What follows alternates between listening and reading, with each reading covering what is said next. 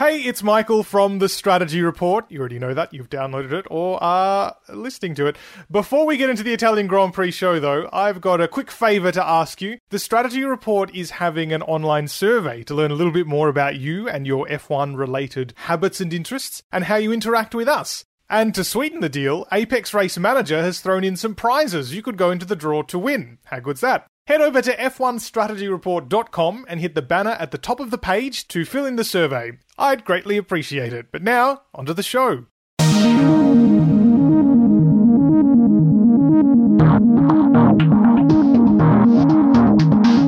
Hello and welcome to the F one Strategy Report for Apex Race Manager, the mobile management simulator.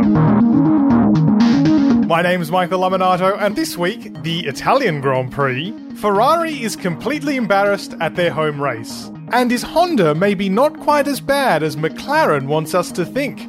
That's all to come in this edition of the Strategy Report.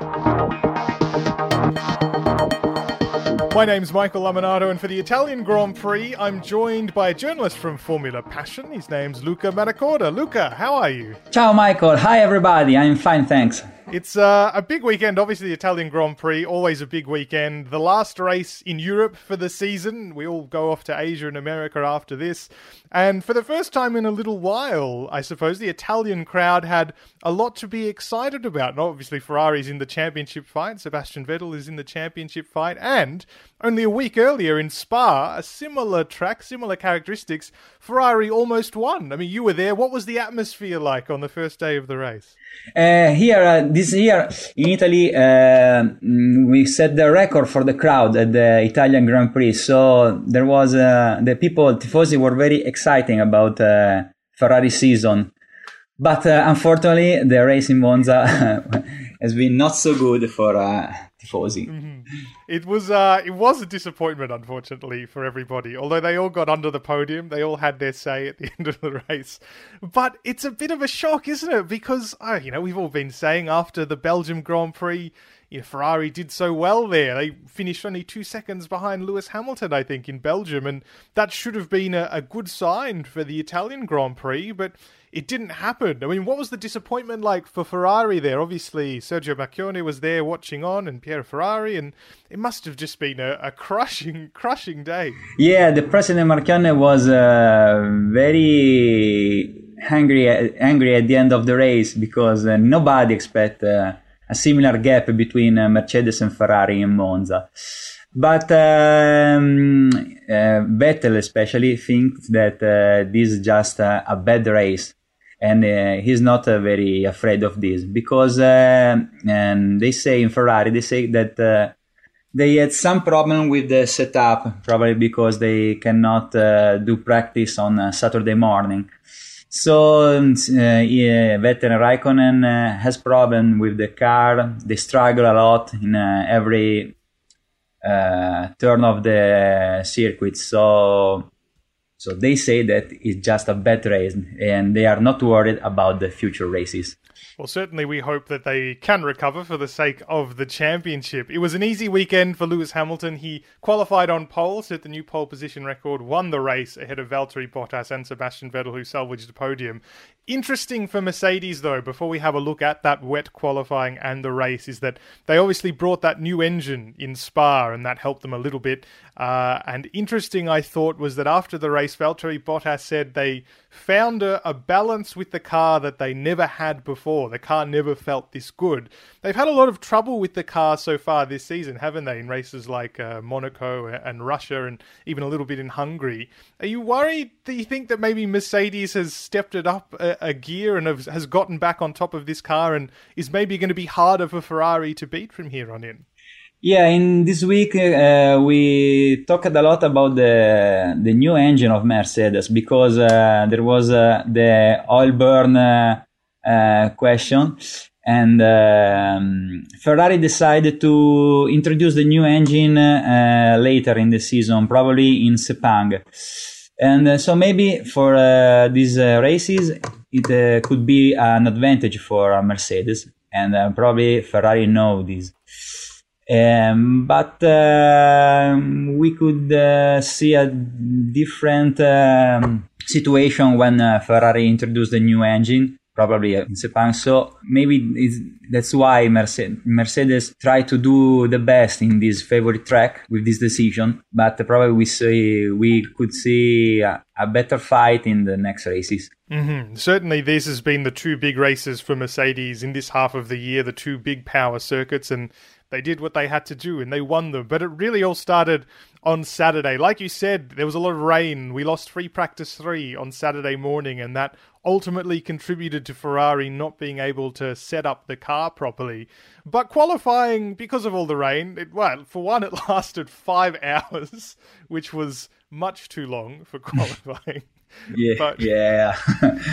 All the fans were very good. They all stayed there. I was very impressed that nobody left after the third hour, for example. Yeah, they were very passionate. So congratulations to them. They were the, if only Ferrari could have performed better for them. Anyway, that's beside the point. But qualifying did give us a bit of an interesting grid at least. Now, Lewis Hamilton easily got pole. We all understand that one. But I think, for one, the Red Bull cars did very well, but they always tend to do very well in the rain. I think the really impressive drive, qualifying fourth, and starting second after the both Red Bull cars took their penalties, was Lance Stroll for Williams. A, because obviously it's his first season and he's had a bit of an up and down season, so this was a big drive for him. But second, because, well, Williams never does very well in the rain. Yeah, this is this was a very uh, surprise because uh, nobody expected Lance is so high in the grid.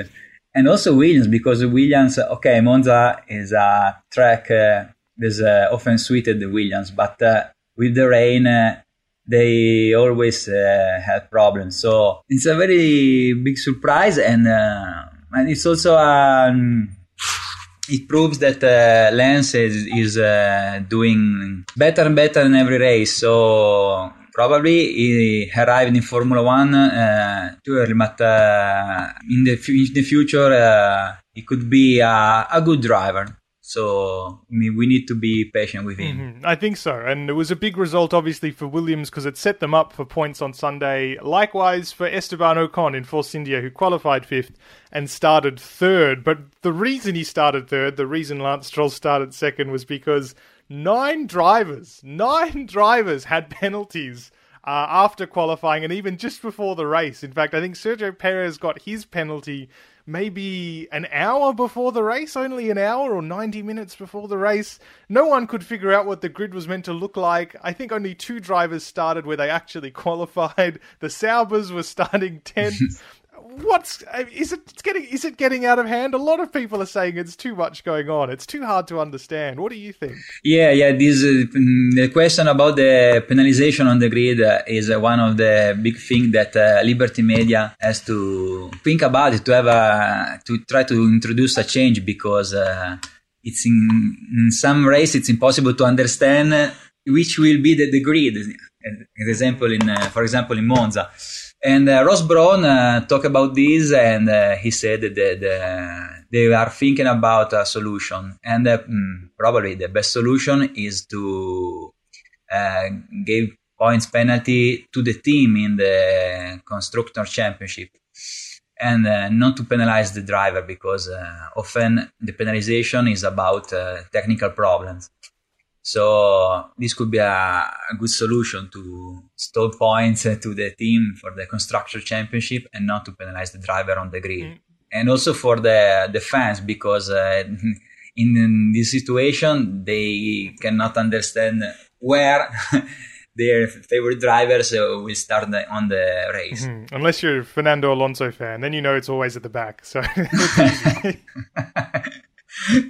right, the McLaren uh, are the exception because everybody knows that every race, unfortunately, they have a big penalization, so we can find them uh, in the back of the grid. Even poor Stoffel van Dorn, who actually qualified in the top ten, uh, but then got yeah. a penalty on race day, on Sunday, just before the race started. But that's just the way it is. We'll talk a little bit more about McLaren later on because their race actually wasn't quite as bad as maybe we expected it to be, even though, well, both cars retired, but it, it still wasn't quite as bad as everyone thought.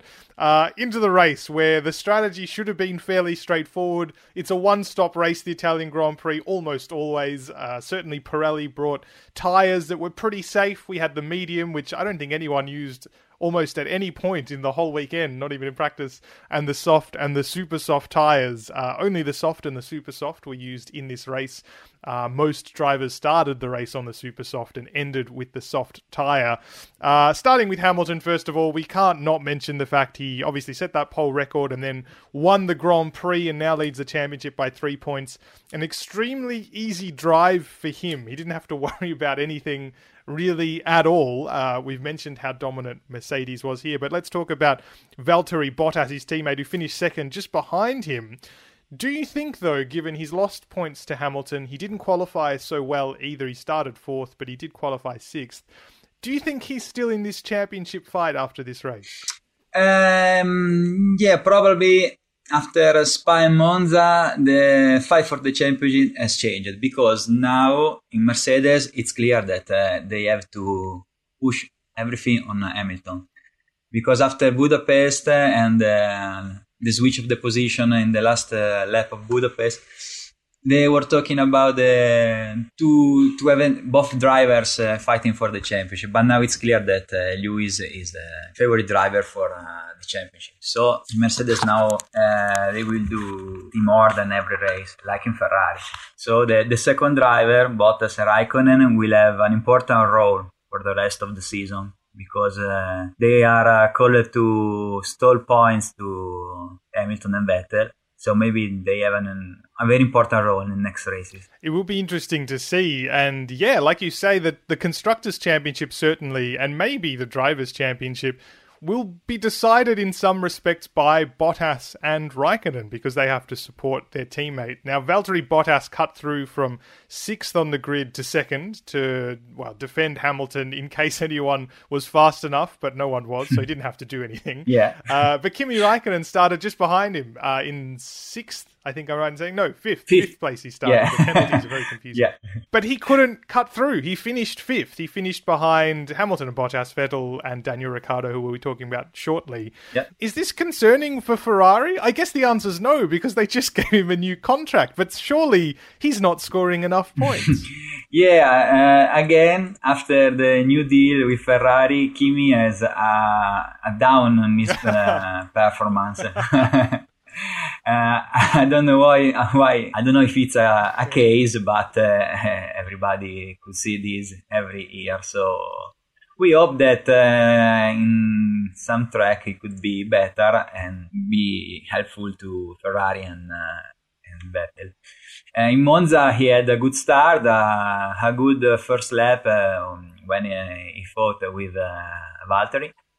But after that, uh, he tried to struggle with the car, uh, to talk a lot uh, on the radio about the problem with his car. So it's always the same story with Kimi. And, but uh, Seb like him, so Ferrari decided to confirm him. And uh, now we have to see what he could, done, could do.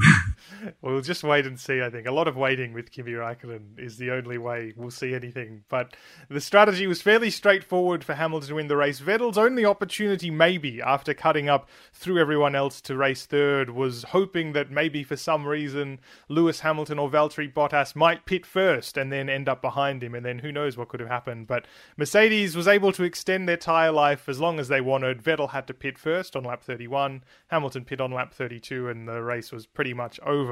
Uh, the battle for fourth, though, and maybe briefly the battle for third. Uh, we've got to talk about Daniel Ricciardo. Uh, we'll talk about this slightly out of order because well, he started right near the back. Uh, he started very far back uh, down the grid in sixteenth, um, well out of the points. And he started on the opposite tyre. He started on the soft tyre rather than the super soft tyre. thirty-seven laps in the first stint. He passed pretty much everyone. he passed. He was up to ninth, uh, up by lap seven, uh, ran all the way, uh, jumped everyone else with the pit stops, and only had to pass Kimi Räikkönen to get to fourth place. This was just another great Daniel Ricciardo drive, wasn't it? I mean, we saw a similar thing in Silverstone, and he's done this same strategy at Monza before too. I mean, this was... This is like a championship drive if the car was a championship car. Yeah, yeah. The, the um, performance of Red Bull and Ricciardo in uh, Monza was uh, fantastic. He has done the fastest lap, and uh, he also has the third um, high speed at the speed trap with three hundred fifty-five uh, kilometers, just behind the Force India Williams. So that's very surprising because he has a Renault power unit that we know that is not uh, powerful like mm-hmm. Mercedes engine. And uh, so Red Bull uh, in, in introduced in Monza some new parts of the car about uh, aerodynamic and mechanic uh, parts. So they could uh, play an important role in the next races because they can stall points to Ferrari or Mercedes. And this could be an important thing about the championship fight. It was very interesting to consider that Red Bull Racing might be more or less as fast as Ferrari and Mercedes. In some races, they've been close, and obviously Daniel Ricciardo won in Azerbaijan, but that was a very unusual race. Yeah. Uh, here, though, what was interesting to see, yeah, the straight line speed, one thing was very interesting. Uh, but the second was that on this, on both tyres, the soft and the super soft, Daniel Ricciardo was faster than Sebastian Vettel, which I says, first of all, we all know Daniel Ricciardo is very good at saving his tyres, but it really emphasises how bad the Ferrari setup was, how badly they got it wrong, because they were, in all situations, really slower than the Red Bull cars, which should never have happened at Monza. Yeah, yeah, exactly. In Monza, it was clear that uh, the Red Bull was the, the second better car in, on track. Unfortunately, they, they started behind in, in, on the grid. Could be interesting to see how fast could be Red Bull starting in the front of the, the grid and fighting maybe with Mercedes, because uh, they look to have the, mm. the same pace of Mercedes. They could uh, do a great race with another grid, unfortunately. Yeah, if only we didn't have so many penalties. Yeah.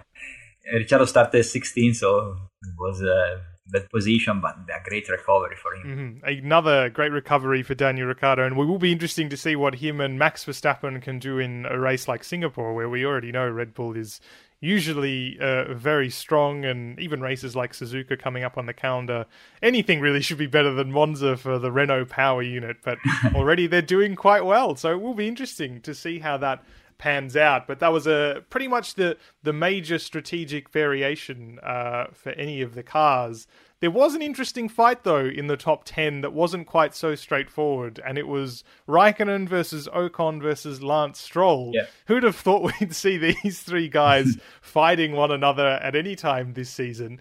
But they were all really quite close, and, and some interesting racing between the three of them. Yeah, yeah. In, in Monza, we saw that probably Ferrari was uh, near to Force India and Williams, and not uh, with Red Bull and Mercedes. It, it was more uh, a team of uh, the center of the group, we can say, because uh, they have a pres- uh, performance like Force India, Williams. It was clear when Kimi fight against uh, Ocon and Stroll. It's interesting because Ferrari attempted to undercut Raikkonen past Ocon and Stroll. It seemed like the only way to get past them. They were racing so hard, and it wasn't so easy. He didn't find it as easy as Vettel did to pass them.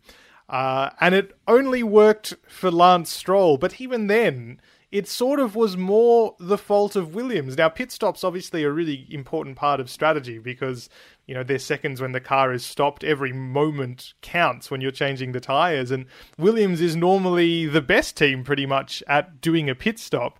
But in this race, it was something like four point four seconds for Lance Stroll's stop, which is pretty much twice as long.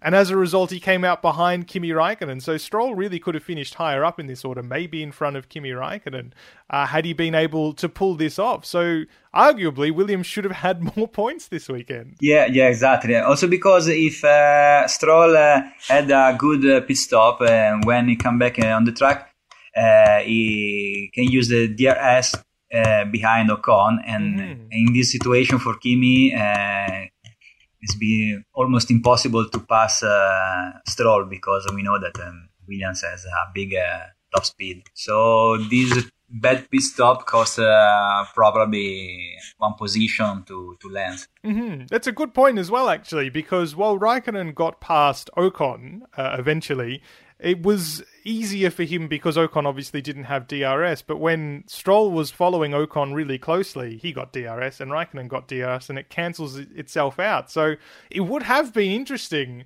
yeah. had Raikkonen not been able to pass them, because when Daniel Ricciardo then made his stop, maybe he wouldn't have had to pass Raikkonen, in which case maybe he would have caught Sebastian Vettel. What an idea.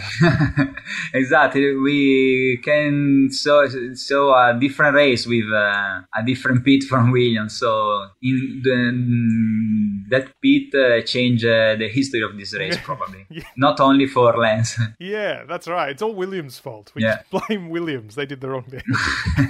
But it was a good tense battle for them, I thought, which was interesting. And it almost came undone as well towards the end, because Sergio Perez and Felipe Massa caught up to all of them. Yeah. Uh, Sergio Perez did a similar strategy to Daniel Ricciardo, but he started on the super soft tyre, and Perez is another driver we know is very good on his tyres, very easy on his tyres.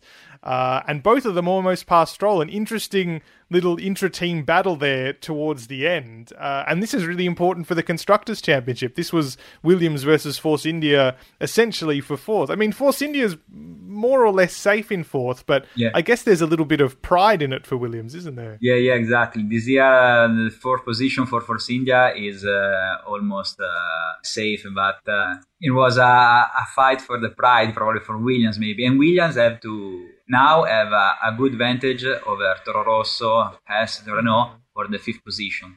So now they have uh, achieved uh, good points in Spa and Monza, and this was uh, their plan for these races, because are to track uh, that favorite in their car. So good racer for them. And uh, an interesting thing about uh, Sergio Perez uh, was that uh, he has a top speed of uh, three hundred fifty-seven, and uh, in the last year the, the top speed in Monza was uh, three hundred fifty-nine. So the difference between uh, twenty seventeen and twenty sixteen cars uh, in Monza about the top speed uh, was not uh, so big uh, as in uh, other tracks, as we saw in other tracks. Yeah, which is a good point. And that's interesting as well, because there's so much more drag on these cars, so much more downforce. So yeah. to have almost no difference um, is sort of interesting. And this was, I think, the fifth fastest race in F one history? Uh, I don't know, but uh, I trust you, because Monza is uh, always the fastest uh, race of the season, so yeah, maybe dangerous to trust me, but let's say that I'll I'll have to defend myself here, so that's fair enough.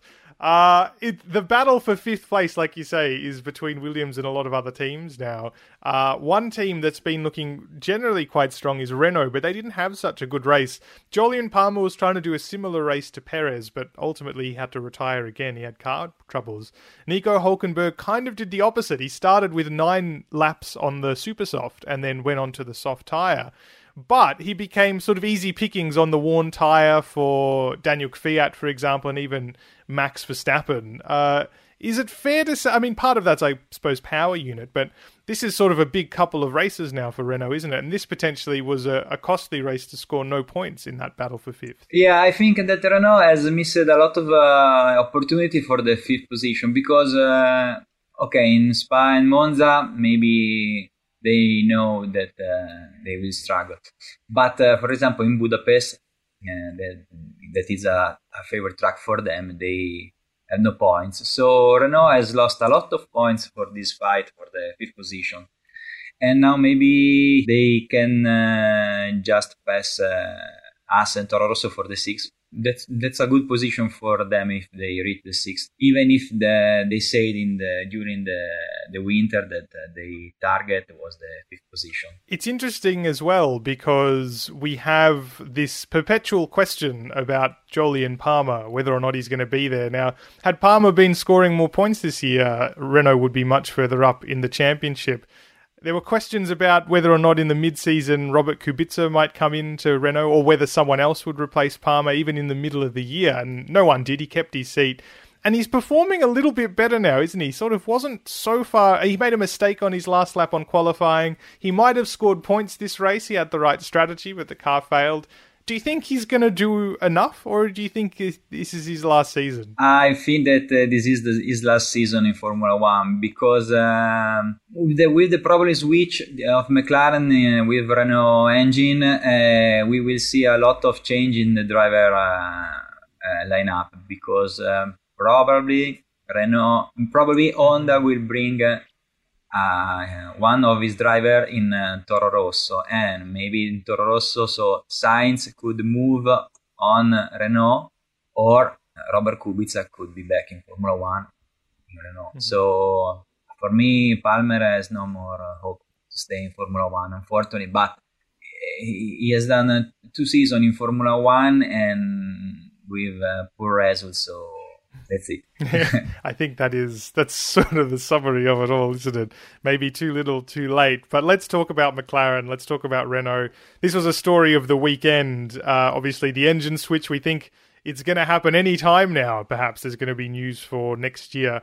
Um, but let's talk about what happened on the track between Renault and uh, McLaren, because that in itself is kind of interesting. Now, normally we come here like we did in Belgium. The Honda power unit is not very powerful. It's always breaking down, They're always, as it did in this race as well. Neither car finished, it must be said. But they weren't as slow as we thought they were going to be, were they? Van Dorn wasn't quite as slow. He was having an okay race. And Daniel Kvyat in particular thought the McLaren had improved this round, which puts the whole question in a dif- different light, doesn't it? Maybe Honda is actually getting better. Yeah, yeah, this is an interesting thing because, uh, okay, Renault has a better reliability rehabil- um, against uh, uh, Honda.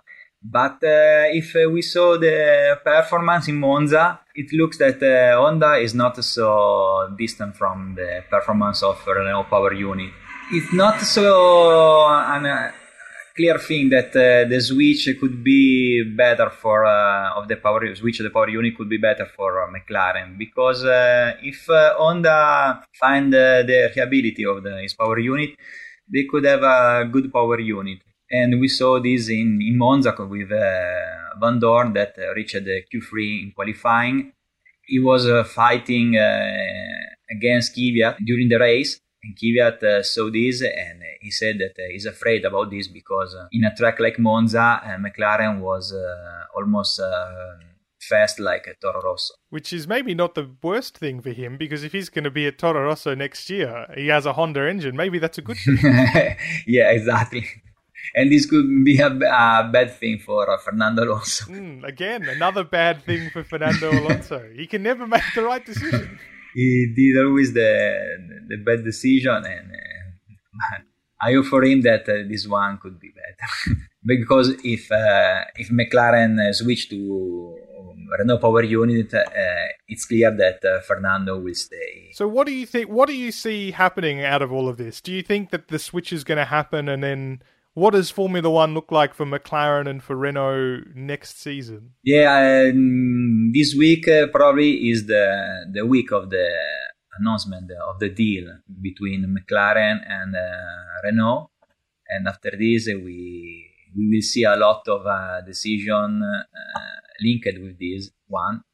So Fernando will stay in McLaren, Toro Rosso will switch in with uh, Honda, and Uh, a lot of move about the drivers. So we have an interesting autumn about the market, uh, driver market mm. to see. All of a sudden, we've got uh, yeah things to talk about on the driver market. Just because Lewis Hamilton and Sebastian Vettel and Kimi Räikkönen are staying doesn't mean we can't talk about Honda at the back, which is not the way we yeah. thought it was going to happen. But oh, it's pretty interesting anyway.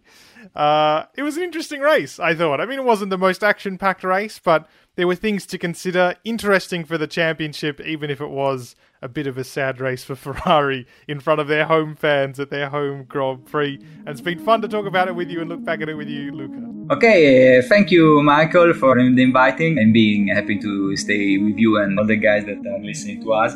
So, ciao from Italy.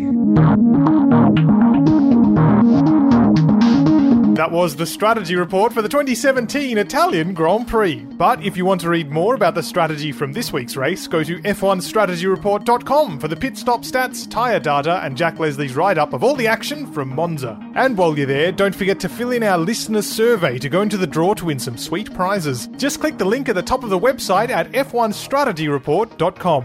The Strategy Report is powered by the twenty seventeen edition of Apex Race Manager, which you can download for free for iOS and Android devices. My name's Michael Lamonato. You can find me at Michael Lamonato on Twitter, and I'll join you in two weeks' time for a look back at the Singapore Grand Prix.